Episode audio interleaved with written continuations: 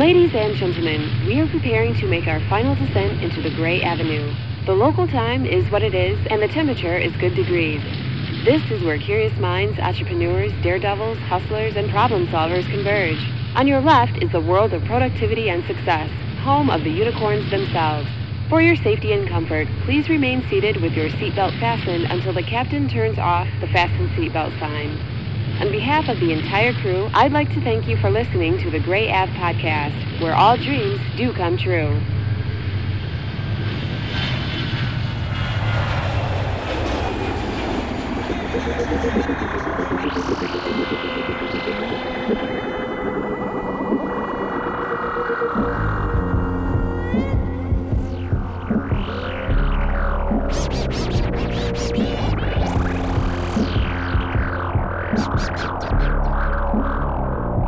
Hey, what's up, guys? How's it going? My name is Gray, and this is another episode of the Gray F podcast. I'm recording this from the city of Johannesburg.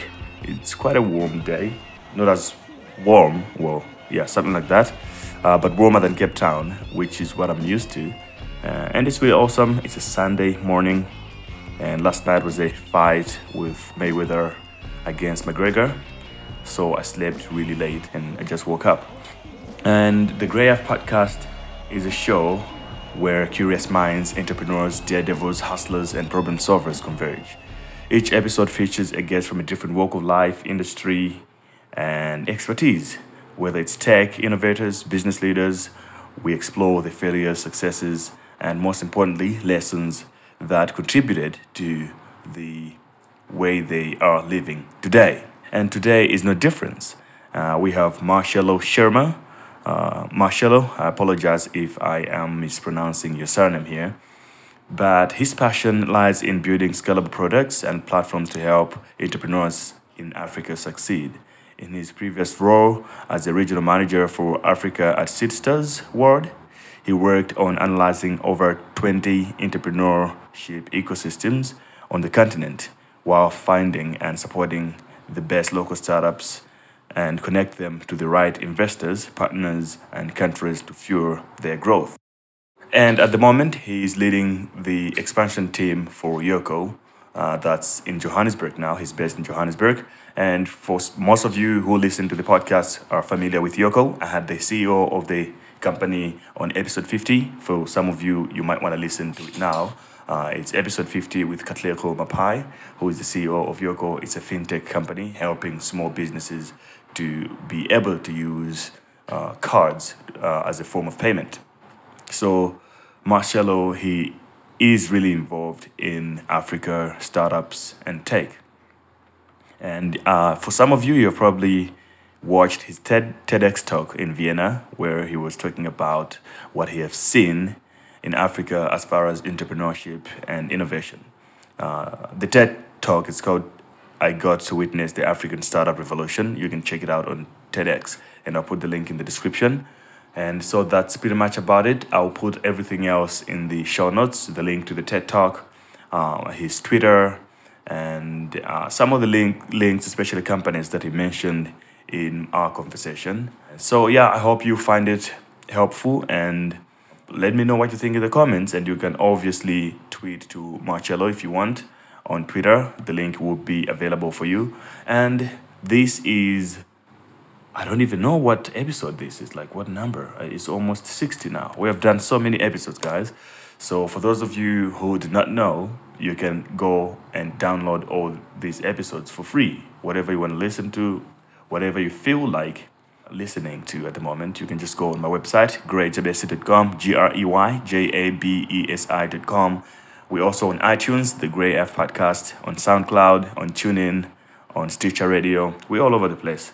So that's something to keep in mind. And remember to support the podcast just by leaving a review on iTunes and giving us a five star. You just have to write what you think about the podcast, uh, be as honest as possible so that I can also have room to improve it. And this is episode 59. So we have done almost 60, like you can see, over a year. And thank you guys for the support as far as those who have been here since the beginning. Okay, enjoy my conversation with Marcello. Thank you. I'm Marcello. Hi, everyone. Um, I run the expansion team at a fintech company called Yoco. Um, we're a Cape Town based um, company that offers mobile point of sale solutions. And as part of the expansion team, we basically look into taking the company to new markets. So I'm actively looking at taking the company to new markets outside of South Africa. So I'm very much looking into you know the interesting countries, interesting industries, inter- interesting places for us to go to.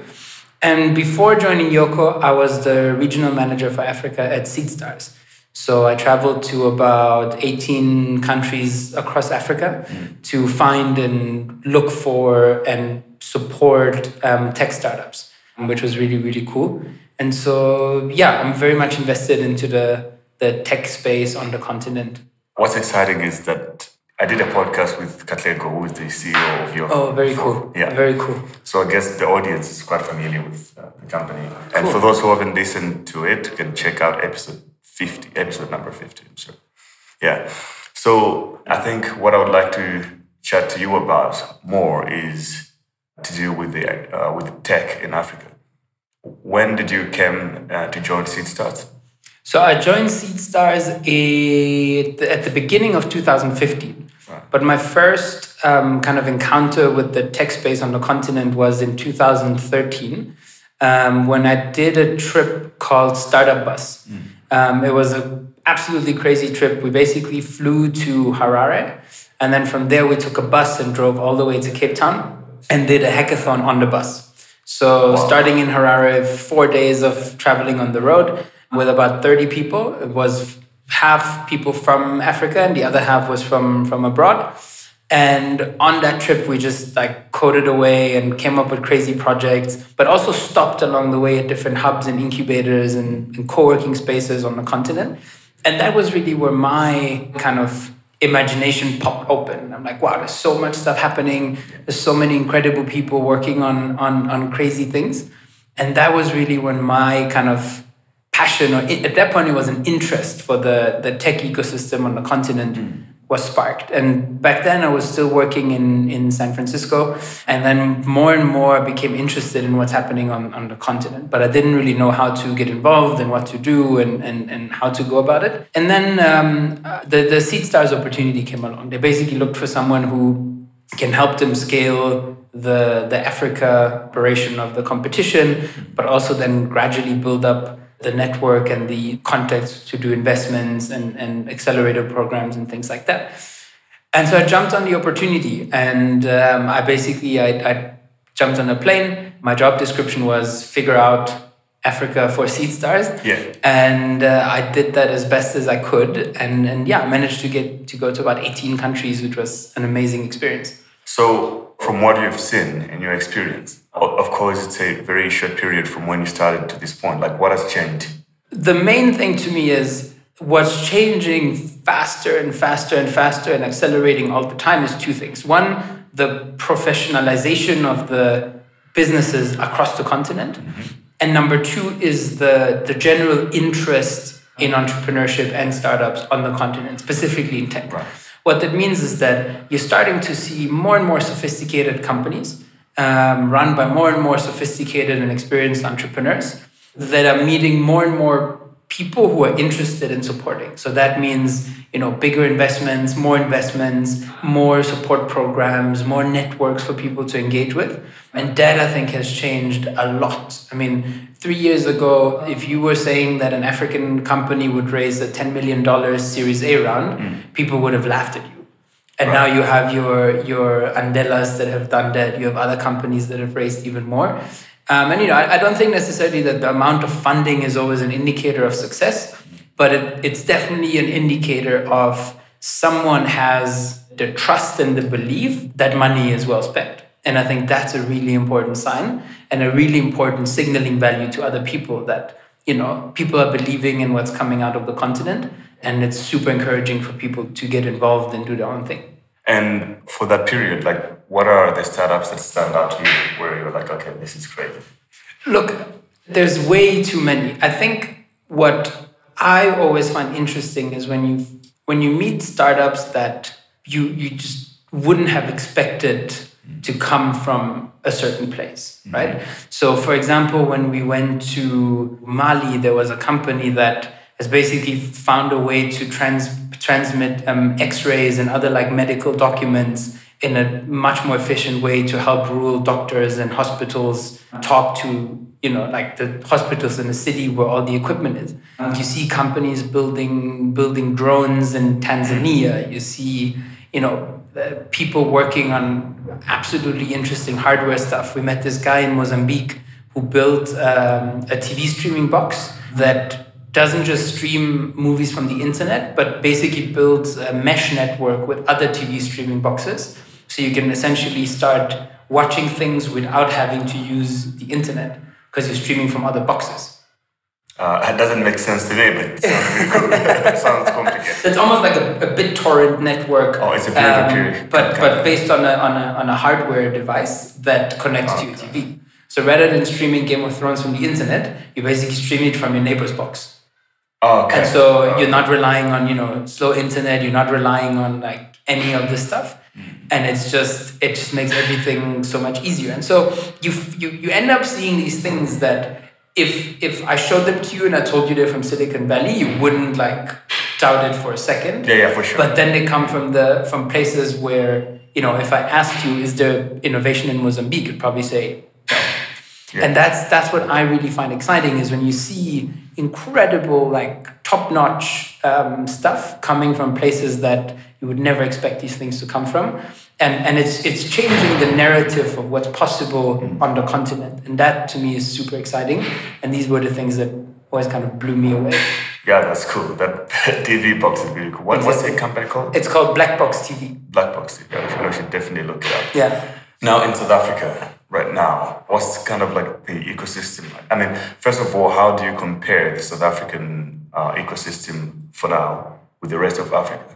So it always depends on what you compare it on, right? I think South Africa has a very, very big advantage in a few areas. First of all, the education system is so much better than a lot of other African countries. So, you know, out of the top 10 universities across the continent, I think six or seven are in South Africa. So the, the talent pool you have available is incredible, which is, you know, the most important thing for, for startups to thrive. Secondly, the funding landscape is fairly good. Of course, there's more that can be done, but the amount of capital you have in the country is mind blowing. And not just South African capital, but also other African wealthy people hmm. have their money in South Africa. So it's almost like the Switzerland of Africa to some extent. Right. So there's a lot of capital here, a lot of economic activity here. So that's of course very um, positive for the ecosystem. And then the other thing is you have a big influx of foreign like talent, attention, support, whatever, um, which I think is adding a lot as well. Um, so to me, in, in terms of if you look at the, the sophistication of ideas, South Africa is, is probably the furthest ahead in, in on, on the continent, but other countries are catching up super quickly. Um, if you're looking at what's coming out of Nigeria, there's really, really cool companies that are starting to be built. Um, if you're looking at, I think Ethiopia is a very interesting place as well. Um, what South Africa doesn't have is a domestic market that's big enough if you really want to make it. Because if you compare, for example, uh, Nigeria has 180 million people and South Africa has 55. So, so and, and then if you take the kind of economically active population in South Africa, you get to you know close to like 25 very quickly. So South Africa is a for me, I would always say it's a great place to start, but you need to look outside of South Africa very quickly and not just at Europe and the US. There's much more than that. Uh, what I, I would like to know is, in general, what are the challenges faced by a lot of African startups, say, except South Africa? So it's very different on the coun- depending on the country, but generally speaking, infrastructure is an issue. So, for example, if you're in Nigeria or in Ghana and you have an incredibly unreliable power supply, and I know that South Africans think their power supply is unreliable, but if you're in Nigeria and power trips nine times a day and there's no load shedding schedule, but it's just random and you don't know if it comes back in an hour or in a minute or in a day or in a week, that is really disruptive. Yeah. So you're facing infrastructure challenges uh, to some extent. You're facing talent challenges. So the availability of talent is still very, very limited and the appeal of corporates is very high. So a lot of the very, very educated people end up going into corporate because of the money, right. because of, of that. And to some extent, you also have that in, in South Africa. And then I think in a lot of countries, you still have a big cultural block um, towards people not going into entrepreneurship because people say, you know, like it's not a job. Um, yeah. You're looking into a laptop, so you're not working. Yeah. Um, not be a doctor. Exactly. Go be a doctor. Go be a lawyer. Go yeah. be this. Go be that. So, so that's adding, I think, a lot to the to the pressure and the challenges. And the other thing that people would also say a lot is is just funding. You know, like when you're starting out, you need a little bit of money to um, to get going, and not everyone had the luxury of having a job before to put some money on the side or have parents that can be your first angel investors. And so just the the capital to get going is also really really tough to find sometimes. So i grew up in malawi for example right? And I still see that in most african countries the the cultural aspect of uh, of whatever is happening there has a huge impact on business and entrepreneurship. Mm. Uh, just because of the things that people believe in, kind of affects the way they do things or the things that they would be interested in or they would be able to join. Absolutely. How do you think that could change? Because that's a kind of a deep problem. That uh, it's deeper than funding because funding would change. You know. Exactly. I think it's it's essentially it's about role models. Um, and I think that's really the, the important part. And it needs to be not just random role models, but relatable role models. Mm-hmm. You know, we all we all hype up hype up your Mark Zuckerbergs and your Elon Musks and whatever. But at the end of the day, if you grow up in in Malawi, then identifying yourself with Steve Jobs and thinking that mm-hmm. this could be you, very it's, it's very far apart, yeah. right?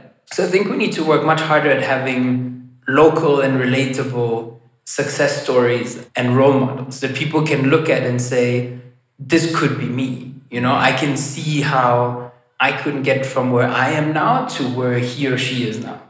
And I think we're not doing that enough. We're not celebrating our own successes enough.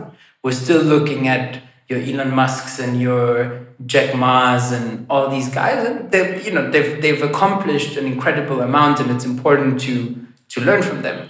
But I think we need to learn from the people who have figured it out here and done things here yes. because that is what people can relate to. If, if you start a startup in your dorm room in Harvard, that's not a scenario that most people can identify with. Absolutely. Right? Yeah. And so I think that that's something we need to work on much more because what's going to do is, first of all, it's going to encourage people to try because mm-hmm. they're like, if he did it, I can. Eh, but second of all, it's also going to show to, to parents and family that there's more career paths than just doctors and, and lawyers. Mm. The problem is everyone in your family knows a doctor, knows a lawyer, they know the fancy car they're driving around. So it's an easy thing to It's relatable.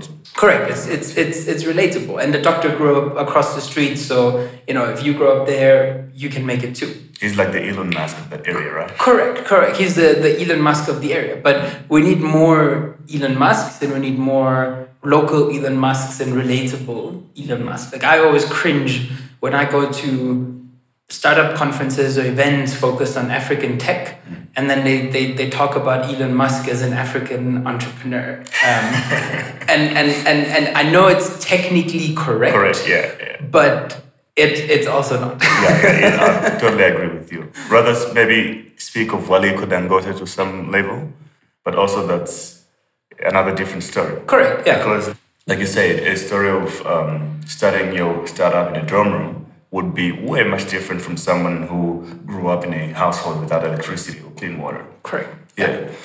And another thing is, uh, what have you seen as government support? Because personally, I feel like they're far way behind as far as supporting tech startups specifically, or just startups in general. So I have very conflicted opinions about this. I think the first question for me is should government support startups? And I'm not too sure about that. I think the government's role is to create an environment that makes it okay for startups to work.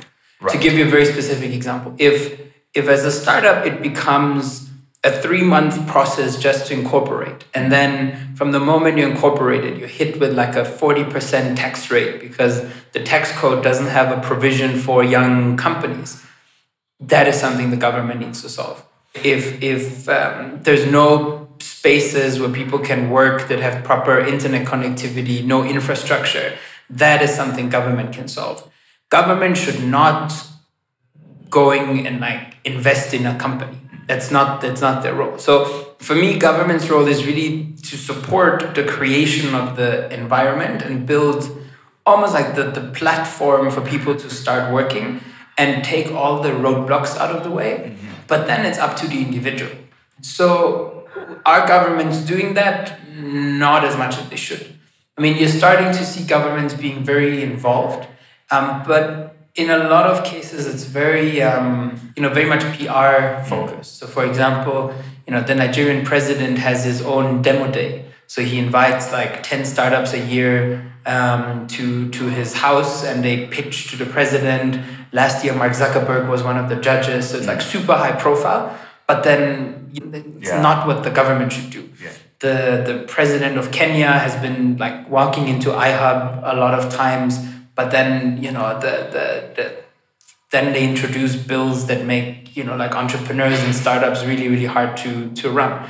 So th- there's a lot of lip service there's a lot of talking mm-hmm. but i don't see them building that that infrastructure well enough. Interestingly enough in in south africa if you there's actually a lot of um, support structures that you can access from the government. The problem is just they're really tough to find and they're really tedious in terms of application process. So the government has a lot of funds that they, they have to invest in, in companies. But if you need to hire someone for a month to fill in the application because it's 600 pages, yeah.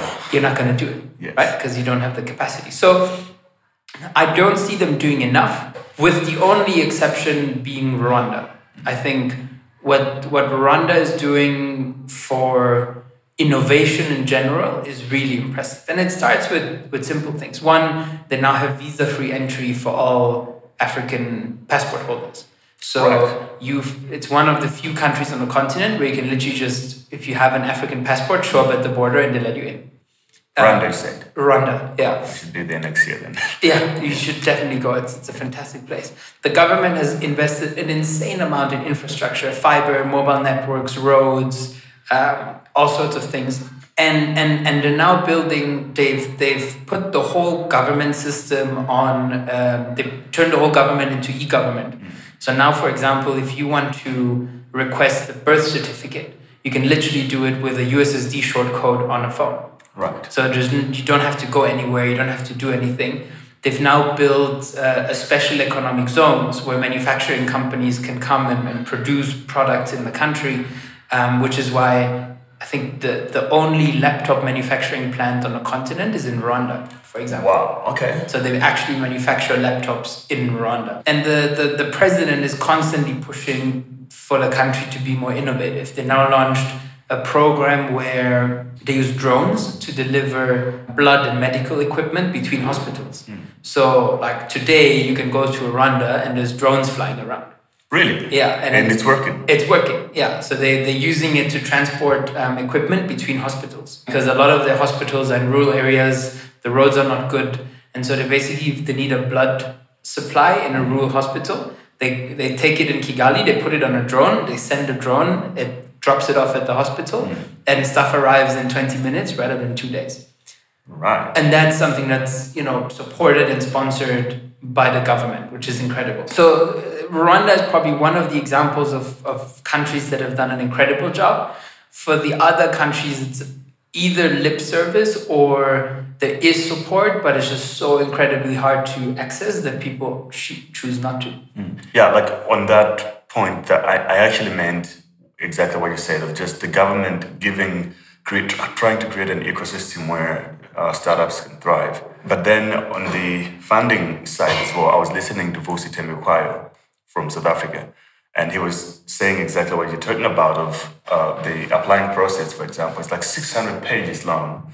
And for someone who is coming from uh, Soweto in South Africa, they're not even familiar with it. Like, you know, he just wants to run his business. It makes it very hard just to get access to the funding, as well as it, it makes it harder even for the government to actually invest in the right startups because some people would just study the right way to actually approach the, the funders and they would get it, even though the company is probably not legit. You know? Yeah. And then uh, sometimes these processes are run by bureaucrats who don't know how startups Absolutely. work. So now, even if you went through the process, you, you're a startup, you're just starting out, you have an idea, you have a prototype, and they ask you to submit a 15 year financial projection. Yeah.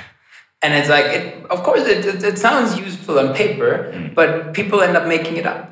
Yeah. Because if if you only have a prototype, how are you going to know your profit to the cent yes. in you know 2032? Mm. But they're going to require it, so you just end up making things up, and then it, it doesn't help anyone. So yeah. if the process is long, if the pro- process is run by the wrong people with the wrong mindset, you're really not helping anyone and, and, and it's not doing anything for the startups either. And what are the places that you would recommend that if you're interested in, in startups, what are the places besides Rwanda in Africa where you could say, look, this is where you could visit maybe and see some cool stuff happening? So I think you you can see cool stuff anywhere. The places I'm most excited about besides Rwanda is one Ethiopia, mm-hmm. um, for the reason that it's essentially the last country left on earth that has a population of 100 million people and is essentially a state-run monopoly.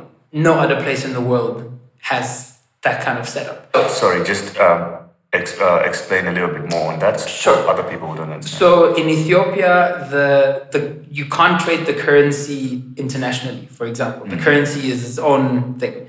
There's only one telco. Um, there's essentially the banks are state run. The whole business landscape is more or less state run and they've been completely shielded off from foreign influence. So like besides coca-cola you don't find any foreign brands in the country. You don't have a, a mcdonald's you don't have a starbucks you don't have a, anything. You, there's no mtn there's no none of the things you know you, you, you find there.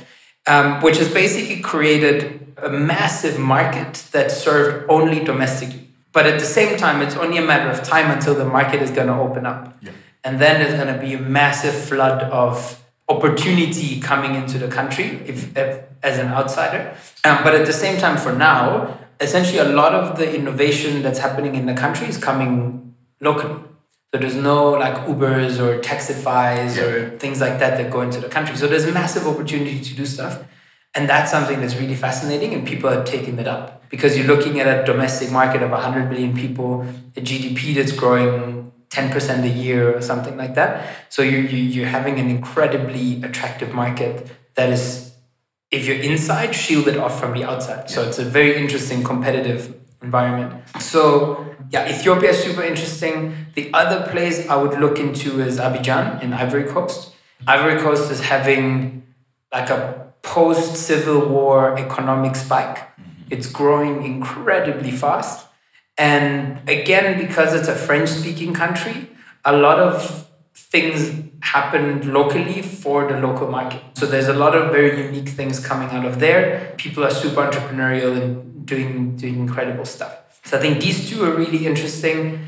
And then if you go further to North Africa, I think Egypt and Morocco are incredibly exciting as well in terms of the the startup quality that's coming out. Specifically, Egypt mm. is. I mean, you know, when we talk about Africa, most of the times people mean sub-Saharan yeah. Africa, but if you add Egypt to that, it's it's it's also power. So I'm fascinated by uh, Ethiopia. What you said, I didn't know that.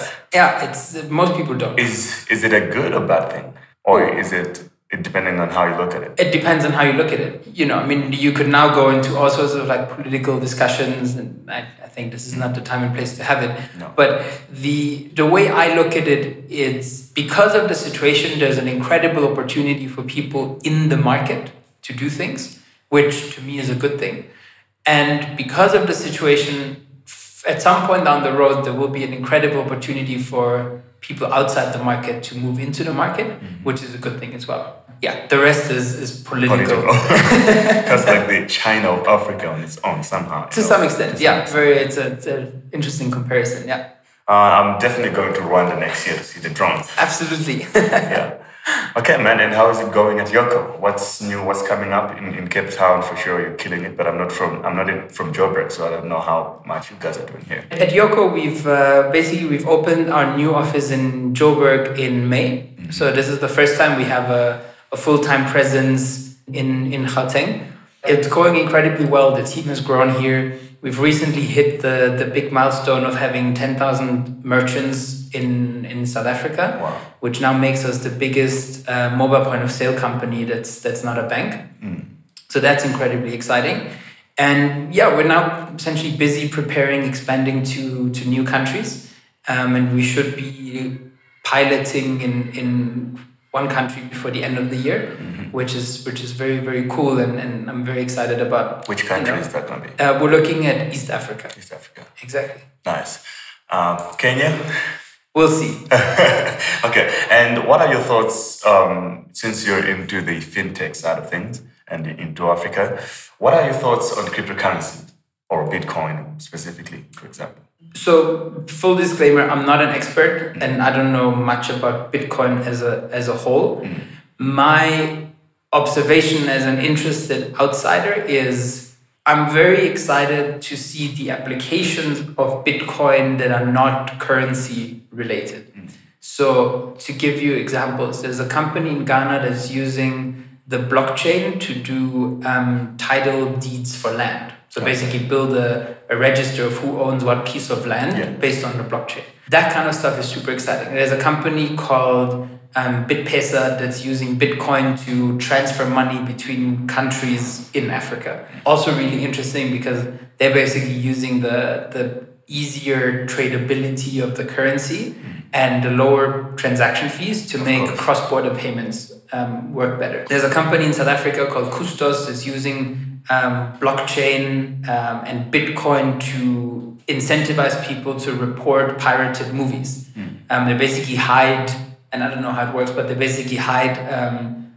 cash in in movies. And when people find the cash, it basically reports who the uploader was. Yeah. And then the people get rewarded for finding who uploaded it, and the movie studios find out who yeah. uploaded it and can make sure that that person gets prosecuted or whatever it might wow. be. So to me, Bitcoin blockchain has incredible potential, but I'm really more excited about what people are going to use it for outside of the currency and, and, and trading space, but how people are going to apply it in, in interesting ways that people wouldn't have thought of.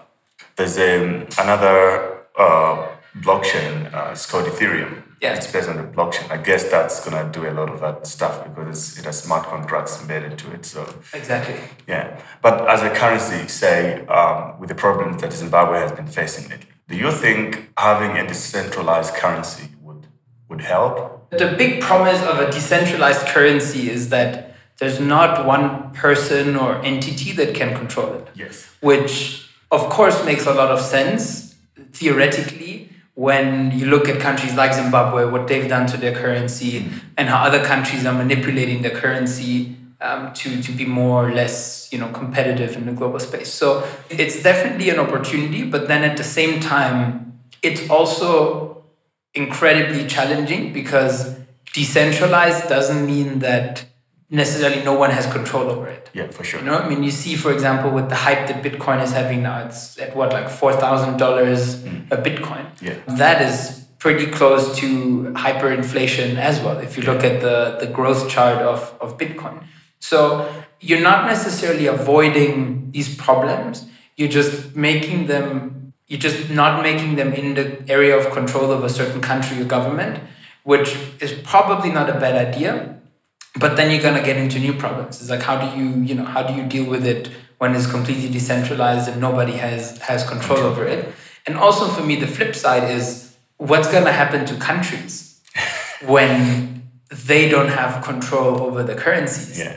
Because it's a massive limit to your sovereignty as a country if now all of a sudden you don't have your own currency, you can't control your currency, you can't, you know, like control transfers and control transfers, anything, right? It's a, it's if I was in government, I'd be scared. They should be scared. And I'm they sure are. they are. but the thing is, they're not doing anything about it from my point of view. You know. Yeah, but it's one of these things that's tough to know what to do. I mean, for example, the, the central bank in Kenya last year, they put out um, like full page ads in newspaper warning people um, about the, the risk of Bitcoin. Um, Really? and telling people that it's essentially like a Nigerian scam and they shouldn't touch it and, you know, like there's no control and all their savings can be lost. So they've tried the, um, the scare route to, to scare people away from Bitcoin, which is not going to work. But as as a government, it's tough because you're seeing like you're standing at the bottom of the mountain and you're seeing this big boulder rolling down, and you know you have to stop it or like do something but you it, can't. but you don't know how because you're just Yeah. you know like a guy seeing a, a big rock running towards you. So it's, it's, it's tough. I don't know exactly what governments can do. If I were in their shoes, I'd be scared.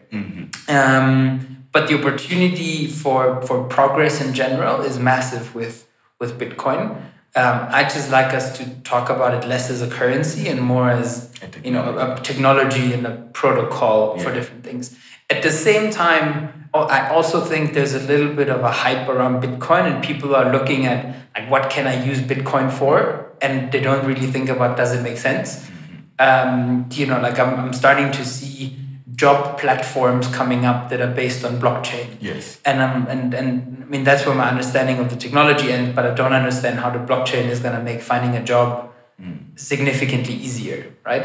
Right. So I also think there's a bit of a let me find something to then add blockchain and Bitcoin to without thinking about if it makes sense or not, which is not healthy either. But I think as with every new technology, it's almost like a pendulum, right? It becomes super, super exciting, super hyped. Then there's a bit of, a, of an area of, of uh, disillusionment, so it goes a little bit back and then it, it comes back. So that's, I think, the normal progression of new technologies and new innovations. We'll see where it goes. Great. Thanks, Master. How do you pronounce it? It's Marcello. Marcello, Yeah. Marcelo. Okay, thanks, Marcello. Cool. You're welcome. Thank you so much. And lastly, guys, before you take off, thanks for listening, and I hope to see you on the next episode. If you think this was helpful and deserves more listens to a lot of people out there, please remember to share it on your social media. You can tweet about it, you can send a link to a friend or something like that. You can also support this podcast by giving it a five star review on iTunes. And remember to subscribe, you can do it many ways. We're on SoundCloud, iTunes. I have a website where you can also subscribe from there. Then you'll be able to receive emails whenever I have a new guest. Then I can tell you who is coming next, and I send you questions about what do you think I should ask them or we should talk about. So it's just a cool way to be part of the community and to grow this together. With that, I'll leave you to it. Enjoy and stay awesome.